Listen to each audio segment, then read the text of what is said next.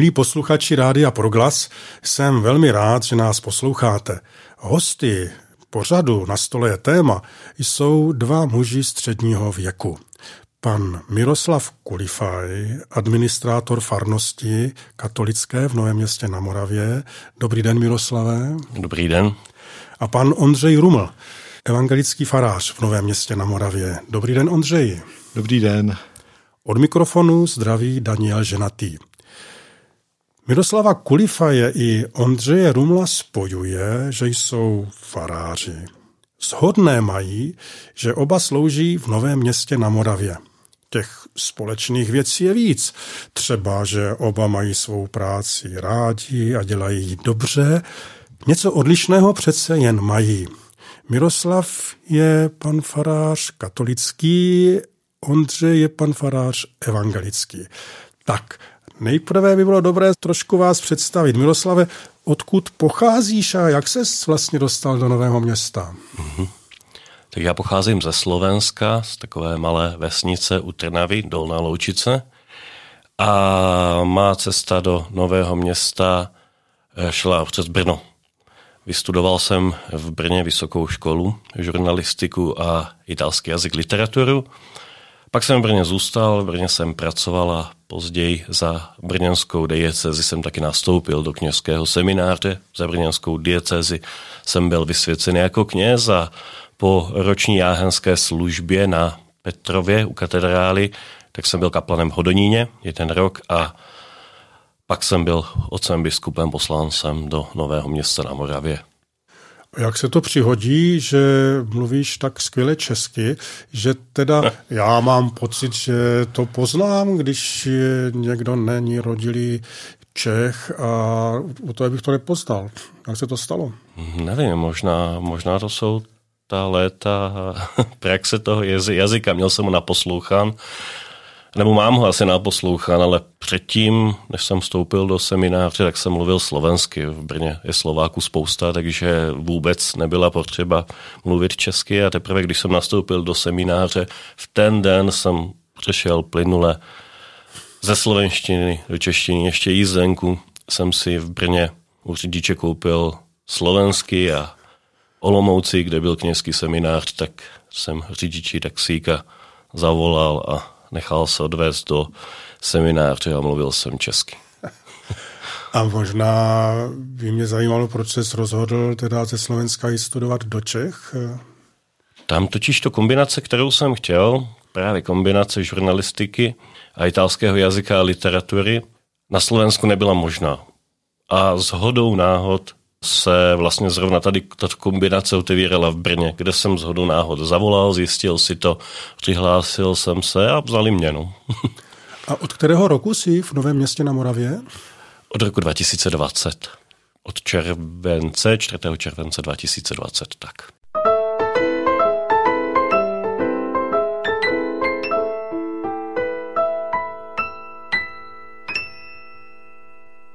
Ondřej, odkud pocházíš ty? Jak ses teda dostal do Nového města na Moravě? A od kdy tady jsi?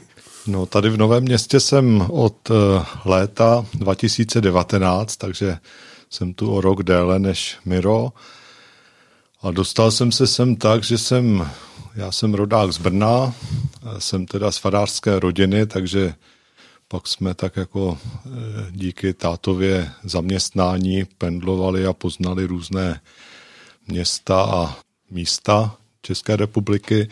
A já pak teda se rozhodl, že budu studovat teologii, taky jsem vlastně v Brně chvíli studoval historii a religionistiku a pak jsem z toho zběhl a šel teda studovat do Prahy evangelickou teologickou fakultu a pak teda po ročním vikariátě nastoupil v Rovečném, což je tady vesnice 30 kilometrů od Nového města na Moravě.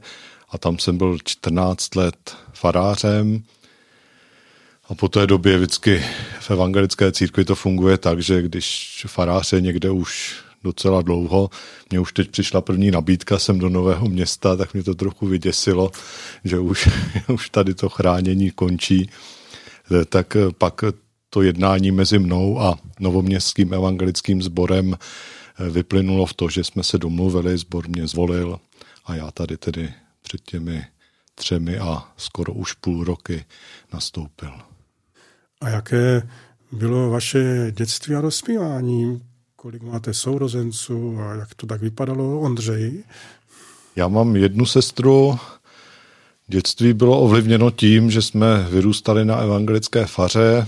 Nejmenší věk jsem strávil v Lozicích, což je vesnice u Luže na Chrudimsku, takže vesnice a rád na to vzpomínám. Pak jsme byli 12 let ve Velkém Meziříčí tady vlastně na Vysočině, tak proto mi to prostředí Vysočiny není nějak cizí, ale naopak blízký.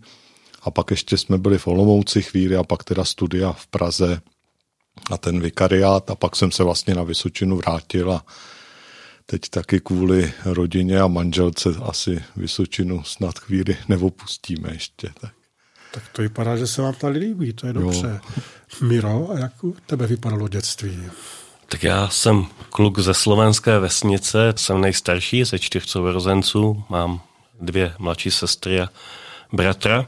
A jak jsem říkal, prostě dětství na slovenské vesnici je spjato s církví, s katolickou církví zvlášť a pocházím z katolické rodiny, když takovou asi největší zásluhu na tom, že jsem se stal knězem, máme babička. Babička prababička už nežijí, ale víc než rodiče, tak to byli oni, kdo mě vštěpoval, řekněme, mm, takové ty první myšlenky, formování týkající se víry. Jako dítě jsem chtěl být už tehdy knězem, ale samozřejmě tehdy to bylo něco úplně jiného a pak takové to povolání přišlo až později za mezi tím spousta, spousta let eh, vlastně puberta, pak vysokoškolský studia. Pro kněství jsem se pak rozhodoval až v 26 letech. A je možno popsat zhruba ten moment nebo ten impuls, který mm-hmm. tě vedl k tomu, že se rozhodl pro studium teologie a kněžskou dráhu? On asi těžko to nazvat impulzem, je to spíš takový proces.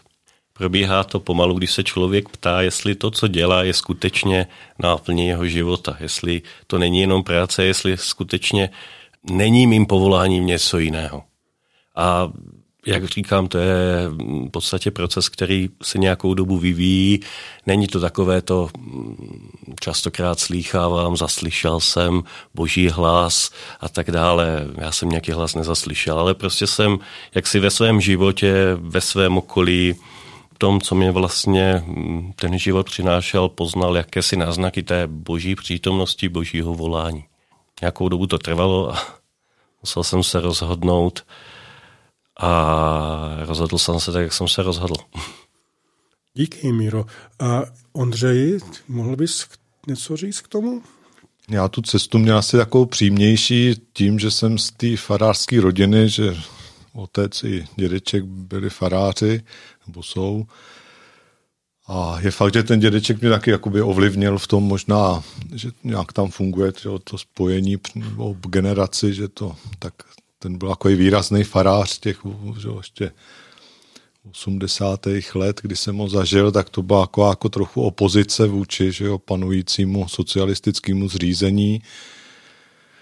A taky tehdy mě asi bylo jasný, že, jo, že z té farářské rodiny člověk že jo, nemůže jít jako na učitele nebo na něco, tak tam asi bylo zase tý nějaký takovýhle semínko, že vlastně tohle je cesta, kterou bych se mohl vydat.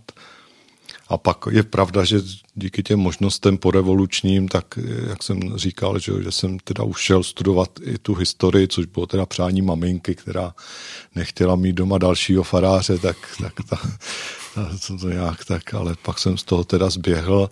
Samozřejmě v týmí cestě hrálo roli další prostředí, že evangelický mládeže a Blaškovi a Oboroch se svým zúdebnějíma žalmama a prostě další vlivy, který taky dohromady nějak dali to, že, teda, že ta cesta farářská pro mě se zdála, že to je moje cesta, kterou snad smím přijmout tak, že jsem se jenom já sám pro ní nerozhodl, ale že, že to nějaký vedení, který ještě není jenom lidský. A při tom rozhodování, tenkrát, kdyby byly jaksi podmínky optimální a nebyl komunistický režim, co by tě tak jako lákalo jako druhá možnost? Před čím bys váhal nebo čím bys chtěl být jinak? No, tak to nevím. Já jsem, já z revoluce byla, když mě bylo jedenáct, takže to bylo jako, jako opravdu Aha. jako dětský uvažování, že jsem měl takovou nějakou, eh, naši to dávali k dobrýmu, že, že, že v těch pěti letech, takže jo, byli popeláři, že jo, tak pak člověk pozná, že prostě musí vyrazit, že jo, v zimě, v létě, sloužit, tak jsem to, to že ne, pak to nějaký fotbal jsem měl, že to jako by se mi líbilo, pak se ukázalo, že ti fotbalisti bývají zranění, tak to se mi taky nechtělo. A pak bylo farář. Sedí doma, v teple, relativním bezpečí před zraněním a deštěm, něco si tam sepisuje a ono to vypadá docela, že to je takový, jako, že to má nějaký smysl. Tak to bylo takový dětský uvažování, pak asi ta historie nebo nějaký učitelování vlastně už ta možnost byla, ale zároveň ve mně nějak zůstala ta cesta toho, že to farářování je něco, co je třeba pro mě. A Miro, u tebe by to byla spíš ta žurnalistika nebo ještě něco jiného, co by tě tak lákalo? Já teďka sám nevím. Sám nevím. Jako já jsem podobně jako on taky kromě toho faráře chtěl být taky taky popelářem, řidičem autobusu, strojvůčím, slovenský rošňovodičům, to bylo asi takové eh, nejsilnější. Jako vlaky miluji, takže možná i tímto směrem by se to ubíralo, ale jak říkám, vystudoval jsem žurnalistiku, italskou filologii, vlastně jazyk i literaturu. Těch možností je spousta, ale jsem rád, že jsem se rozhodl, jak jsem se rozhodl. Myslím si, že teď můžu říct, že je to, ta moje práce je mojím povoláním italskou filologii, tak to hovoříš italsky, to je, a čteš italsky, je to tak? To je pro tebe ano. asi dost výhoda, ne? Protože na rozdíl od evangelické teologie, vy asi těch zdrojů v italštině máte víc, předpokládám. Určitě je to bez zesporu výhoda, protože člověk vlastně k těm e, církevním dokumentům, oficiálním dokumentům se dostane daleko snadněji. Oni jsou na internetu už v italštině a takže dřív než vyjde nějaký překlad, tak si je můžu přečíst a taky to bylo mnohem snadnější pro mě, když jsem studoval v Římě.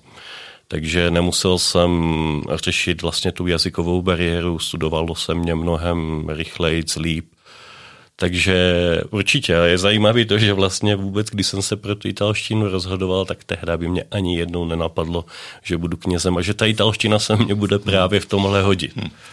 Takže tady vidím to skutečně to působení boží v mém životě. Že i tady mi takovými zdánlivými, na první pohled náhodami, Bůh mi připravoval cestu i k tomu kněství.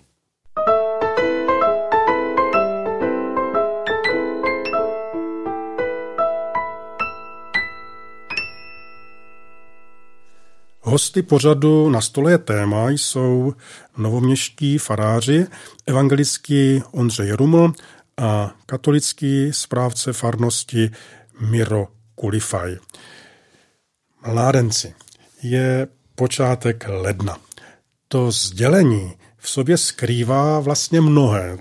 Skrývá v sobě, že za námi advent, štědrý den, božího dvánoční, Štěpán, Silvestr, první leden a před námi celý nový rok.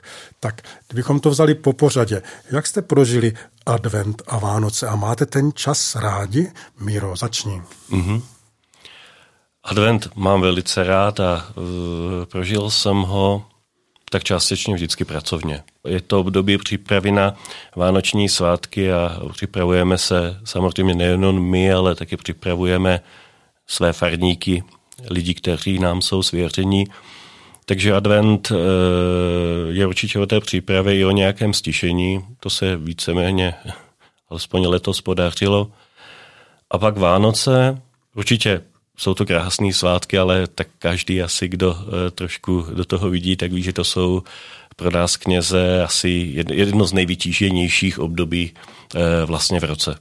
Spousta vlastně bohoslužeb, jiného doprovodného programu, takže alespoň já jsem vydechl vlastně v tom týdnu mezi Vánocema a Silvestrem, kdy jsem zajel domů za rodinou na pár dnů.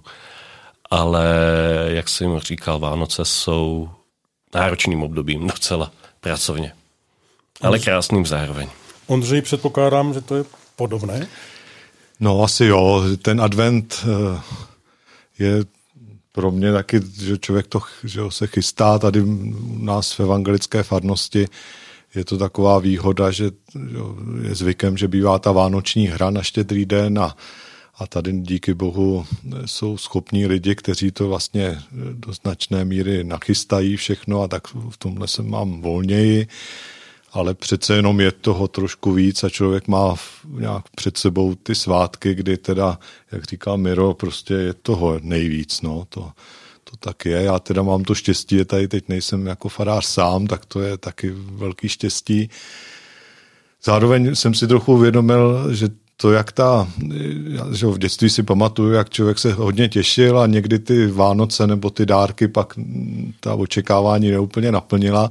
Ne, že bych se tak těšil na dárky a ty nevyšly, ale takže to bylo, že jsem měl pocit, že letos ty svátky budou takový jakoby v klidu víc, a tak nějak to očekávání a pak najednou ta realita že o těch bohoslužeb, kdy jsou že o tři na štědrý den a člověk přijede a, a pak se ještě chystá. A teď jako ta rodina by měla, že jo, teď si člověk jako vysní, že to bude všechno dobrý a děti nebudou křičet a nebudou se dohadovat a to jsem nějak jako nezvlád a, a myslím si, že to je spíš ve mně, že tady bych to jako, jako obraz toho, jak se člověk chystá, něco čeká a ona ta realita je pak jiná, že to prostě je důležitá věc, čímž teda na to, co říká Miro, reaguju, že prostě ta příprava na ty Vánoce je důležitá a mi se to nějak letos úplně nepovedlo.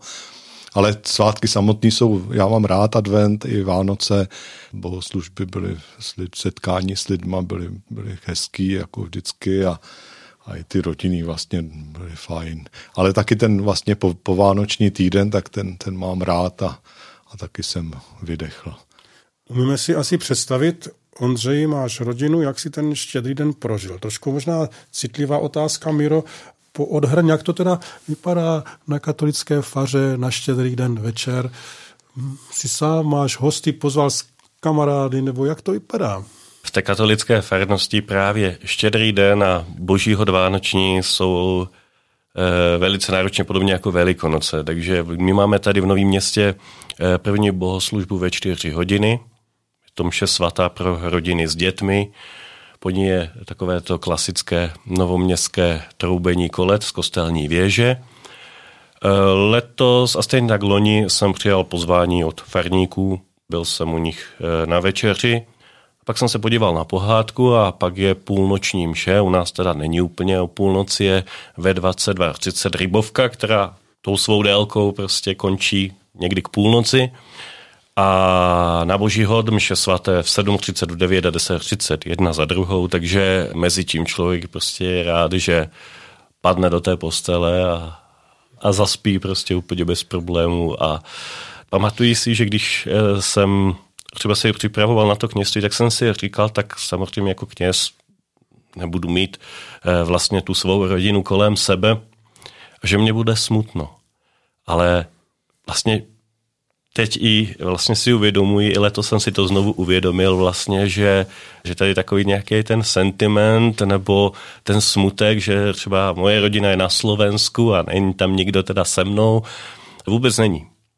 Jo, protože, jak, jak jsem řekl, je to takový firmo, že, že prostě nemám kdy ani myslet na také věci. Takže, jak říkám, je to pracovní, ale krásný zároveň. A musím říct, že čím díl jsem knězem, tak eh, tím víc, i když vím, že to bude firmou a náročný, tak se na ty Vánoce těším. Letos to bylo uh, podobný. Možná tam taky hraje roli, že víš, že nastane chvíle po těch Vánocích, kdy sedneš do auta a, a pojedeš na Slovensko za svou rodinou a budete mít vlastně paradoxně víc klidu na to setkání, než v tom formalu těch vánočních dnů, tak to asi taky je pěkná představa. Ale mě ještě, taky bych se chtěl zeptat, říkáš, že ten štědrý den přijdeš z kostela a ráno zase to začíná. Ty jsi řekl, že spadeš do postele a spíš dobře, což je určitě velký dar. Jsi schopen teda jako vypnout, že ti ty velké myšlenky přestanou rotovat v hlavě a, a usneš? Určitě.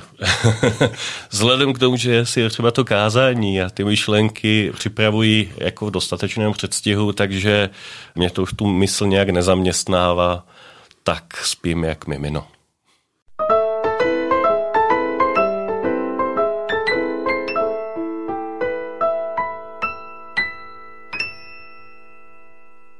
A jaký byl ten rok 2022?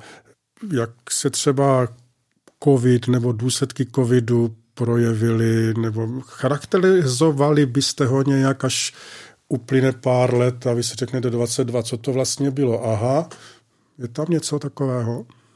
Ondřej. No, tak já myslím, že už covid, že ten rok 22 asi je pro mě dobou, kdy ten covid tak jako pomalu zmizel za horizontem, že vlastně mám pocit, že už většina věcí se konala tak, jak bylo vlastně bez omezení a bez nějakých ohledů.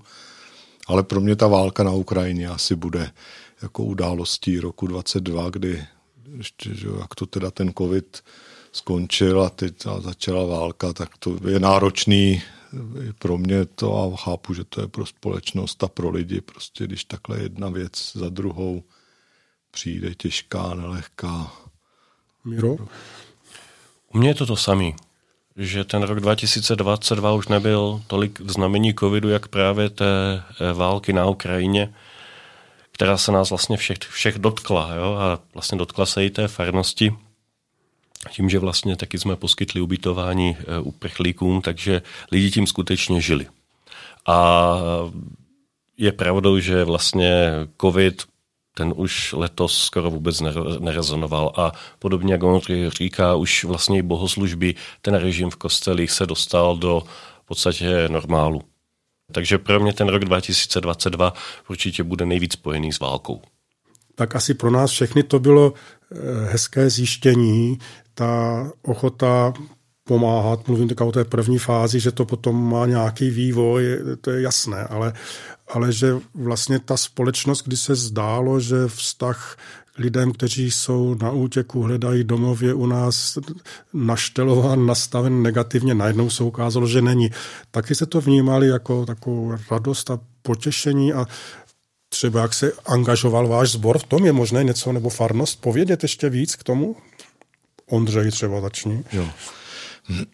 No, je angažoval. Jsou v našem evangelickém sboru jsou lidi, kteří jsou eh, tak jako nastavený, takže je tu pomoc nabízej. Tady našli místo k životu eh, dvě rodiny barmánců, asi před deseti lety, který prchali tam před tou jejich situací nelehkou v té uprchlické vlně, pak teda v tom roce 2015 nebo 16 tady sbor byl tak jako nastavený, že, že on by chtěl pomáhat, ne, ne jakoby být ten, kdo, kdo se brání pomoci těm, kdo uprchají.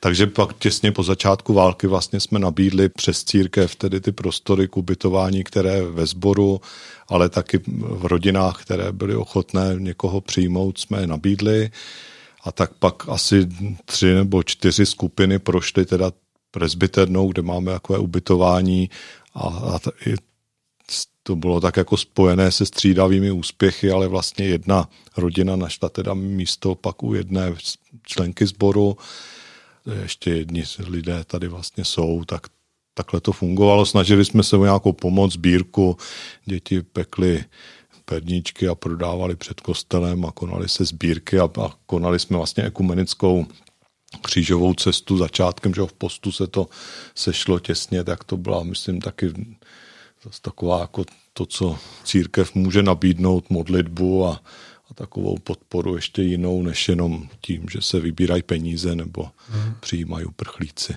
Miro, můžeš k tomu něco?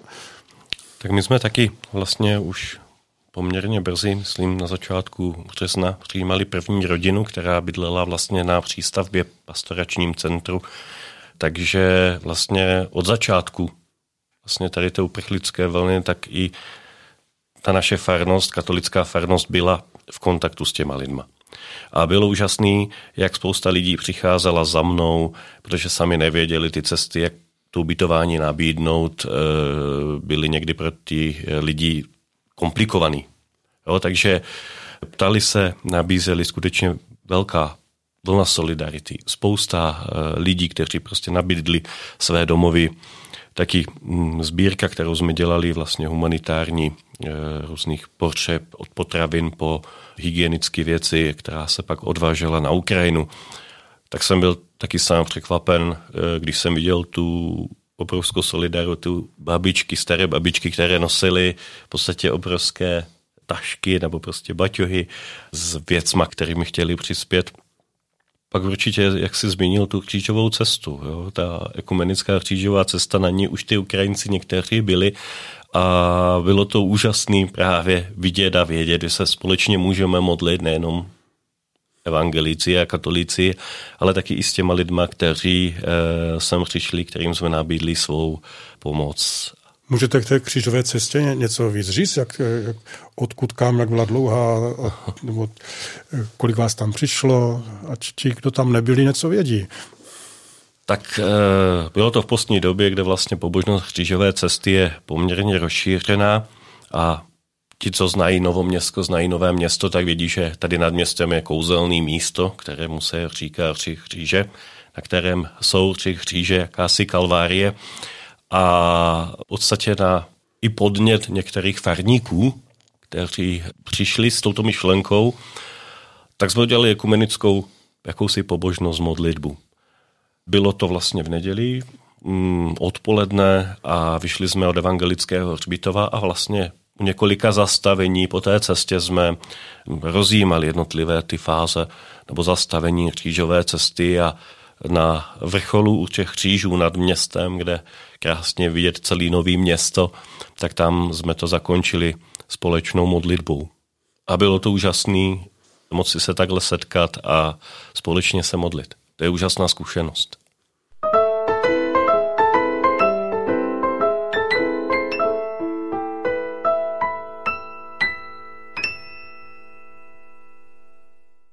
Hosty pořadu na stole je téma jsou novoměští faráři, evangelický farář Ondřej Rumula, katolický správce farnosti Miroslav Kulifaj. Pohledli jsme se za tím, co bylo, také se můžeme podívat kousek dopředu, co nás čeká. Určitě budeme ovlivněni těmi událostmi na Ukrajině, o kterých jsme mluvili a že to nekončí a pořád se nás to bude týkat a pořád to budeme zpracovávat také jsou před námi prezidentské volby, tak já se zeptám tak obecně. Jo. Eh, myslíte si, že z toho, co mluvíte v kázáních, v promluvách, modlitbách, v liturgii, ti, kdo vás poslouchají, poznají, jak myslíte, jakou, jakou měrou, jakou intenzitou tyto události pronikají do toho, co zní v kostelích. Miro. Mm-hmm. Tak já se to snažím zásadně oddělit. Je taková zásada, že kostel a politika nejdou úplně dohromady, že vlastně skazatelný eh, se nemá ozývat eh, nějaký návod třeba k volbám. A když doporučení, tak hodně obecné. A to obecné doporučení je evangelium. Já myslím, že farníci asi znají, eh, myslím si, že i z toho, co mluvím, co kážu, styl, kterým přemýšlím, je asi pro mě dostatečně, abych řekl, dešifrovatelný. Řekl bych, já stejně volit nemůžu, nejsem občanem České republiky, nemám ani české občanství, ale myslím si, že je to poznat. Je to poznat. Ondřej? No já si uvědomuji, že jsem asi opatrnější, než jsem býval, když jsem začínal tak tu jsem byl na té malé vesnici a tam a, a prostě člověk v tom mládí nějak asi má pocit, že to nějak jako by měl ovlivnit i v tomhle směru. Ne, tím nemyslím, že bych jako, že bych před volbama říkal, koho mají volit, nebo to ne, ale, ale asi jako by to bylo nějak zřetelnější, to, o čem mluvil Miro, že prostě nějaký jako priority, který já vidím ve světle Evangelia, nějak mě přijdou víc přítomný než, než v nějakých jiných programech nebo stranách, ale no, Zase mě přijde, ještě, že se vracím k té válce na Ukrajině, tak mám pocit, že prostě volání k míru a k nějakému, jako že prostě jsme na té straně Ukrajiny a že to pro mě je prostě jakoby jasná věc s tím, jak čtu Ježíše a jeho evangelium, takže to prostě přece není možný jako se tvářit, že my si tady uděláme hezký Vánoce a budeme si říkat, narodil se nám Ježíšek a máme se dobře a tady pár stovek kilometrů od nás se děje prostě konflikt, při kterým že jo, umírají desítky tisíc lidí a, a my se budeme tvářit, že se nás to netýká, nebo se nás to týká jenom, když nám zdražejí plyn a tak to, to, tohle teda, tam já tu hranici ještě nemám. Já se na to ptám také proto, že to je asi stále velmi těžká otázka a těžké rozhodování, do jaké míry to má zaznít, do jaké míry to nemá zaznít, že nějakým způsobem asi musí. Nemůžeme se tvářit, že nás to netýká. To poučení třeba eh, z nástupu nacismu v Německu a z německých církví a, a to, že se včas neozovali, tak je vlastně varující. Nějakým způsobem musí být jasné, kudy ta cesta s Kristem vede. Nemůžeme říkat, že to je jedno, že není. A jak to udělat? No tak vám v tom přeju hodně daru z hůry a moci Ducha Svatého, ať vám v tom pomáhá. Pojďme teď malinko odlehčit to téma. Když jste unavení, když hledáte nějakou pomoc, tak určitě také něco čtete, posloucháte. Co byste doporučili? Co se vám líbí a co si myslíte, že by lidé mohli vidět a třeba o tom nevědí? Míro. Mm-hmm. Já se přiznám, že e, letos povinností bylo tolik, že jsem četl snad nejméně v životě. Ale co jsem, poslední knižka, kterou jsem četl, která mě tak oslovila, kterou bych doporučil, je Štěpán Smolen po minuté chvály. Knižka, kterou jsem dostal od kamaráda se už před nějakou dobu, a teprve teďka jsem se k ní dostal, takže můžu určitě doporučit.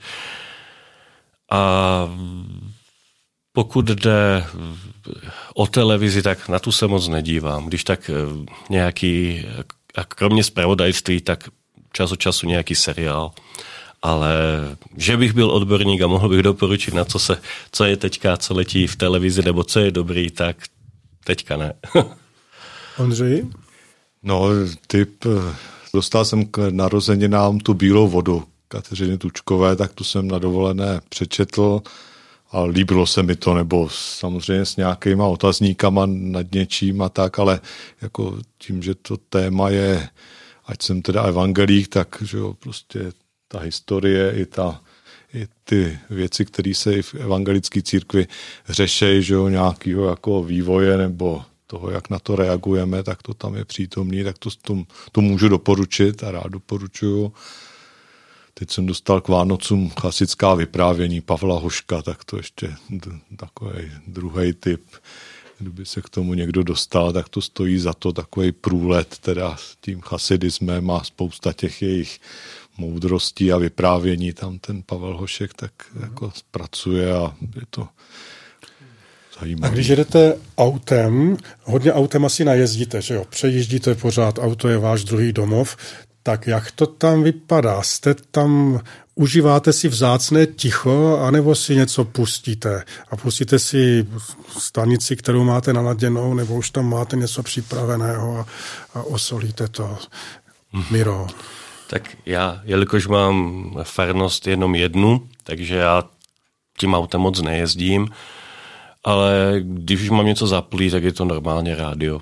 Jo, myslím, nevím, které tam teďka ani má, eh, nevím, ani teďka nejsem si jistý, které tam mám, ale v podstatě na takové krátké úseky, které prostě, mm. když někam jedu, tak, tak mám zaplý normální klasický rádio. Ondřej? Já mám rádio a, a Český rozhlas plus většinou poslouchám zprávy a takový prout slova.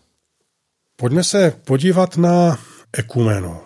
Jak vypadá ekumena v Novém městě na Moravě? Je potřeba asi říct, že Nové město na Moravě není velké město a jeho zvláštností podle mě je, že vlastně má dvě velké farnosti. To se tak úplně v českých a moravských podmínkách není, aby tak výraznou roli ve městech hráli křesťané, jak teda katolického, tak evangelického vyznání. Jak to vidíte? Bylo. Tak je to pravda. Je to malé město s velkými farnostmi. Tady ta e, důležitost nebo význam církevních institucí, já bych řekl, že je dán už historicky. Že, jak se říká, vlastně Nové město a okolí je klasický zbožní kraj. Tak jsem to slyšel, když jsem sem e, přicházel.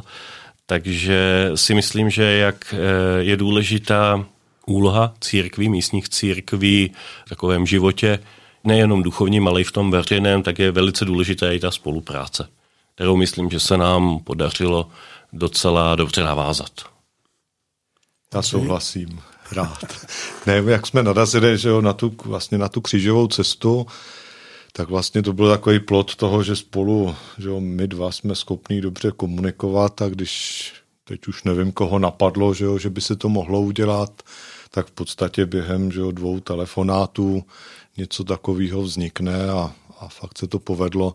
Ty se ptal, že kolik tam bylo lidí, tak já myslím, že tam bylo 200-300 lidí, ano. že to bylo opravdu jakoby takový tábor lidu a fakt to mělo sílu, no, že to, když se takhle lidi dají dohromady, že, že do těch kostelů, jo, když je normální týden za modliteb za jednotu křesťanů, tak to jsou daleko nižší počty, ale takhle jako vyjít ven a jít spolu na kopec, tak to nám, to nám docela jde. Hmm. Takže první otázka. Budete tu křížovou cestu letos opakovat?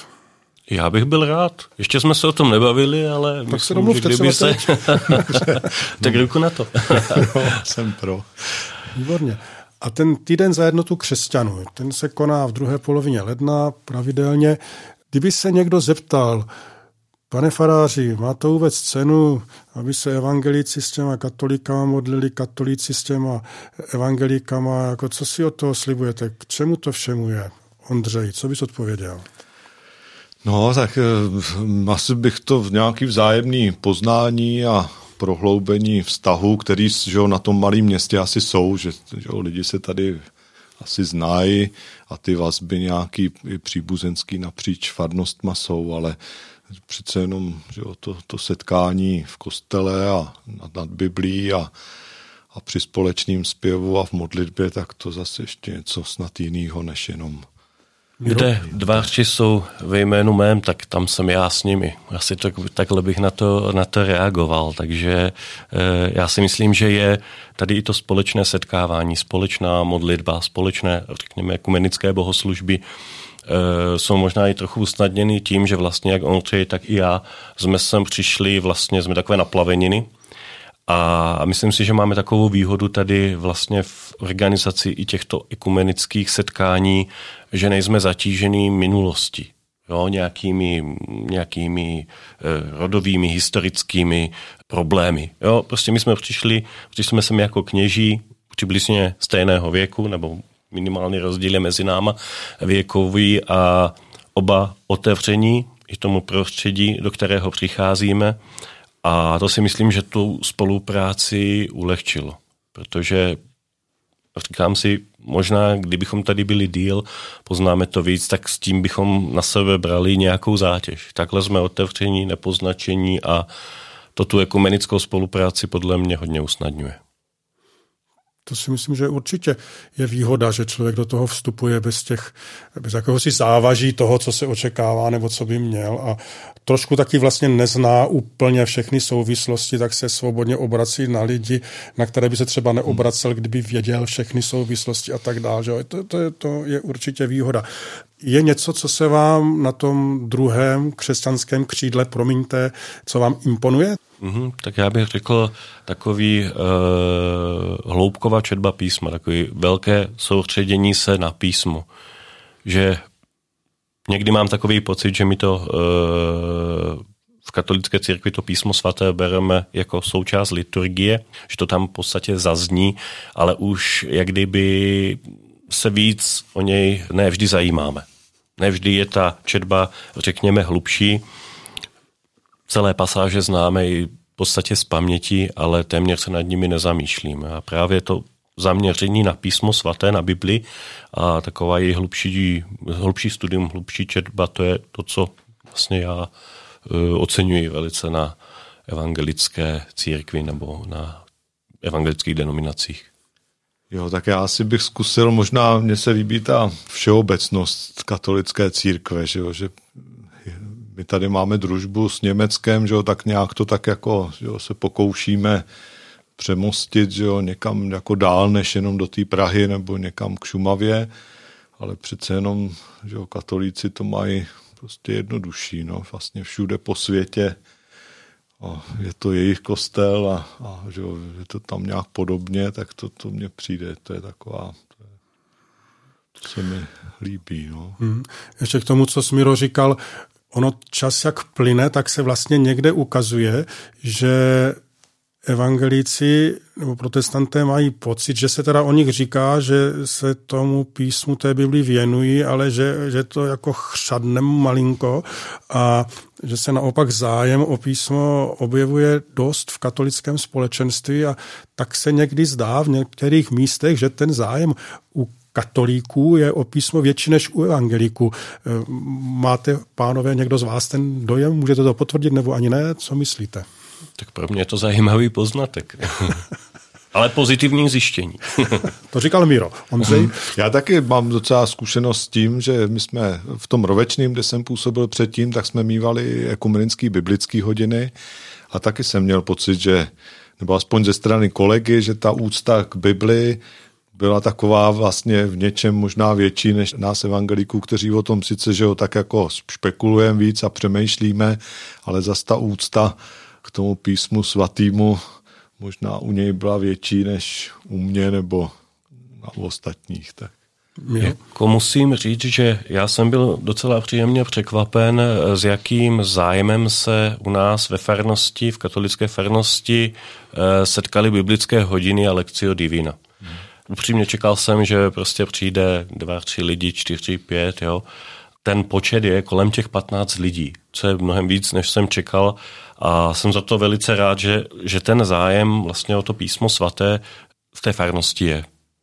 Lidi se tomu, řekl bych, věnují nad rámec toho nedělního kázání, nedělním mše svaté, kde si vyslechnou to boží slovo, ale ve vlastním čase, ve vlastním volném čase přes týden, když mají třeba spoustu povinností, tak si udělají ten čas a přijdou a spolu se nad tím písmem svatým zamýšlíme.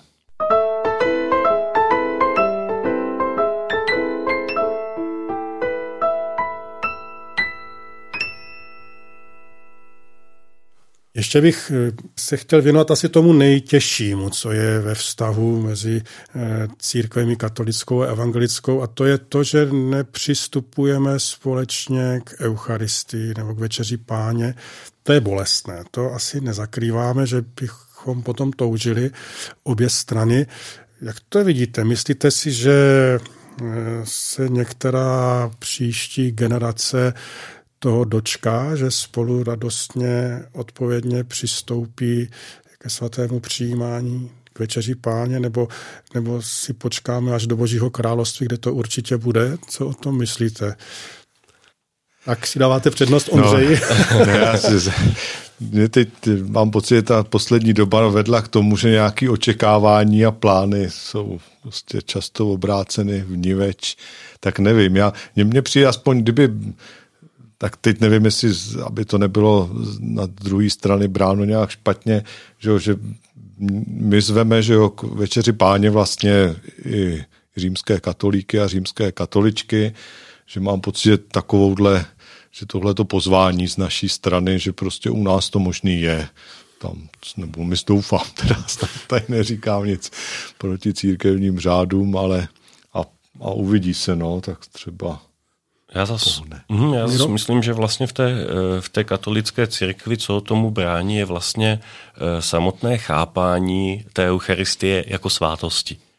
Jo, takže, eh, takže v tomhle se to rozchází a proto si myslím, že v tomhle je to běh na dlouhou trať. Nemám křišťálovou kůli, nevím, nevím, co bude v budoucnu, ale myslím si, že právě toto je ten zásadní rozdíl. Vlastně to svátostné chápání Eucharistie, večeře páně jako svátosti. Ale myslím si, že těch věcí, které jsou společné, písmo svaté, společná modlitba a vůbec to společenství, zase jsou takovými pozitivními signály do budoucna. A i to, co jsem říkal, možná jakási nezatíženost e, minulostí nás, naší generace. Jsme vlastně po revoluční generace, ta vlastně otevírá dveře nějaké další spolupráci. Ale myslím si, že právě na úrovni slavení Eucharistie a svátosti tady ten, eh, tady ten rozdíl není snadno překonatelný. Tak ono se říká, že církev se štěpila několik staletí, takže ten proces nějak být pohromadě lze očekávat, že nebude za dva roky, že? Ale ta touha asi musí být jako přítomná. A, hm, Ondřej? No já si nějak vybavuju, jak když jsme se s Mirem nějak poprvé sešli, nebo teď nevím už, ono už to jsou ty jo, přes dva roky, tak si pamatuju, že Miro říkal něco ve smyslu, máme prostě těch 99%, teď nevím, jestli to nepřeháním, společných a pak to 1%, který nás dělí. Tak se pojďme soustředit na to, co máme společný a, a třeba to, co vnímáme jinak nebo pojímáme jinak, tak zatím ještě Přesně tak. Krásná bodka, pánové. A tak ještě s výhledem na rok, který začíná a který je před námi, eh, co byste popřáli nám všem a posluchačům Rádia Proglas, Miro? Já bych chtěl popřát hlavně radost.